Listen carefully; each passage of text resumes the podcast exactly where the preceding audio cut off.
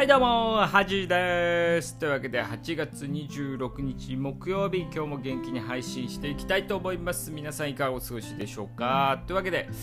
えー、今週は、まあ、結構ね、天気もいいですし、まあ、温度はね、気温は高いんですけど、結構風もね、あって過ごしやすい気候になってるんじゃないかなと思います。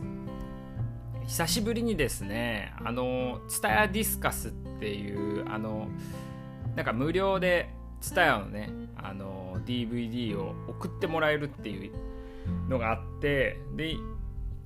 最初のね1ヶ月無料だったんでちょっと TSUTAYA ディスカスに登録してねあの前ね1ヶ月前ぐらいかな週3週間前ぐらいにあの黒人差別撤廃運動でね活躍してたまあ、キング牧師って有名だと思うんですけどそれとね対照的な人としてマルコム X っていう人をね紹介したと思うんですけどこう僕がね今まで聞いた中で聞いてきた中で歴史上の人物一番ね名前がかっこいいと思ってるマルコム X はい。まあこの人のなんかね映画があったんですけど配信してなくて伝えで取り寄せたんですよね。なんですけどその3時間あるんですよね。3時間ちょいかな。長いじゃないですか3時間の映画って。でねあのちょっと熱も冷めてきてもう借りて満足してね結構家で放置してたんですけどもうちょっと返さなきゃいけない感じになってきたんで見たんですよ。でね久しぶりに映画をねちゃんとまあ家ですけどね。はい見たんですけどやっぱね。集中力ね持たないっすね3時間。うん。まあその映画がの内容にもよるかもしれないですけどちょっとね前半の1時間結構ダラダラしてるんですよね。うん。なんかちょっとミュージカル風だったりね最初。で僕ねミュージカルあんま好きじゃなくてですねなぜかというとおかしいでしょあの急に歌い出す人。通にね、うん、考えておかしいなと思うんですけどミュージカルはねやっぱいつまでたってもなれないんでであのまあまあでも最後のね最後のっていうかその最初の1時間ダラダラしてたんですけど2時間はね結構面白かったんですけどまあ、しかもねもともとこうマルコム X がどういう人かっていうなんとなく理解しながら見たんでまあ面白かったですしその生き様みたいなねあまあ差別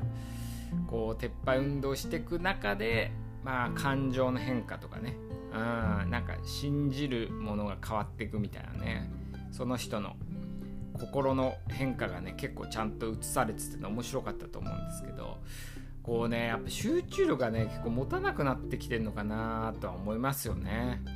昔は3時間いやでも昔でも3時間の映画ってやっぱ集中できないですよね。まあ、ついでにね僕が映画館で見た映画の中でね一番つまんなかったのはあの香取慎吾主演のね忍者服部くんね。これはねつまんなかったですね。衝撃的なつまんなさで。えー、あれね中学生の頃にあのただね映画館に行きたいってだけで友達と行って何見るか全然決めてなくてその時あのー、ちょうどね時間映画館に着いた時間でやってたのが忍者服部くんだったんで見たんですけどびっくりするぐらいつまんなかったですね。あれをねまあ映画作るとお金かかりますからまあ何千万少なくてもね。でまあ数億円かかってるのかもしんないですけどいやー衝撃でしたね。うんなんでぜひね見ないでくださいね忍者服部くんはい。でえっとまあまあそんな話はさておきというかね。だからちょっと映画がねちょっと億劫になってますよね。うん。であの YouTube ねこうちょっと見てたらあの僕ね三浦淳三浦淳っていう人好きなんですけど皆さんご存知ですかね？あのラジオでもねだいぶ前に紹介しましたけどゆるキャラとかマイブームっていう言葉をね作った人で、まあ、職業は何かって言われると分かんないですけど、まあ、タモリクラブとかね、まあ、そういうのにちょこちょこ出てたりする、うんまあなんかミュージシャンプラスイラストレーターみたいな人なんですけどその人のねあの NHK でやってた1時間授業っていうのやっててそれがねめちゃくちゃ面白かったんでまだね上げられてると思うんで時間がある人はね是非見てほしいなと思うんです。このねこの1時間は全然こう集中というかねしっかり見れましたよね。うん。なんかこうまあ、そういう授業系なんかテレビでやってたその授業有名人の授業みたいなのが YouTube に上がってることあってあの武井壮の授業もね結構良かったんですけどなんか武井壮のね授業を見るとなんかよし頑張ろうみたいな気持ちになるんですよね。で三浦淳のね話を聞いてるとまあ頑張ろうかなみたいな。なんかちょっと力が抜けてリラックスした感じでちょっと自分の好きなことやろうかなみたいな気持ちになれるんですよね。だからどっちの動画も好きなんですけどこうなんだろうやる気しかもどっちの動画も見るとねやる気が出るんですけどこうやる気の出方が違うというかね。うん。だ結構三浦淳はどちらかというとこう所ジョージとかまあタモリみたいなちょっとこう肩の力を抜いて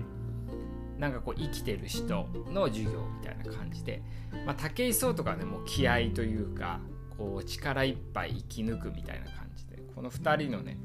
2つの授業のこう、まあ、どちらもいいんですけどこう全然違うねアプローチがねいや面白いですよね。で三浦淳が話してて僕が好きだった話があのー、まあ、みんながねあんま興味ないものに興味を持つっていう人なんですけど沖縄でねハブとマングースの、まあ、戦うっていうのがまあ一応、まあ、皆様ね知ってると思うんですけどまあありましてでもねそれが最近動物愛護の関係でねできなくなったらしいんですよ。ハブとマングースの戦いっていうのがね。天敵同士の戦い。でで聞いてまあ三浦淳が沖縄行ってねハブとマングース今などういう風になってんだろうみたいなそれができなくなってどうなってんだろうってことで見に行ったらしいんですけど今こうマングースと、まあ、ハブじゃなくてもウミヘビねマングースとウミヘビをこう水が張った水槽の中に入れてどっちが早くゴールできるかっていうものを見せてるらしいんですよ。いやもう全然面白くないだろみたいなね、うん、戦いを見に行ってんのにその水の中どっちが早く泳げるか。しかもマングースって別に海の中の生き物でもないですし泳ぎ得意なわけじゃないんでなんかこの2つの2つのね戦いが何が面白いんだろうみたいな感じなんですけど、まあ、この話もあのーなんか一応それを見ていやまあそれは海蛇が勝つだろうと思ったらしいんですけどその海蛇はねもともとこうまあ水の中得意ですからスタートってなったらなんか優雅に泳いでるらしいんですよ。でマングースはもう溺れちゃうからもう必死に泳いでて結局ねマングースの方が早いらしいんですよね。なんかそれでその三浦淳はやっぱりこう自信というかねこう慢心っていうのはやっぱこう危険なんだなっていうのをその戦いを見て学んだらしいんですけど それをまあなんかこうもともと仏教が好きらしいんで三浦淳なんかそういうことをね学んだっていう話をしてたんですけどなんかそういうね不思議な体験というかね、うん、まあ話が結構あって、まあ、結構面白いですね。ぜひね、こう YouTube とかでこう悩おやお悩み相談みたいなのやってるんで、ぜひちょっと聞いてもらえたらなと思います。というわけで、今回は映画の話とね、三浦淳の話させていただきました。というわけで以上です。じゃあ、いっちゃいましょう。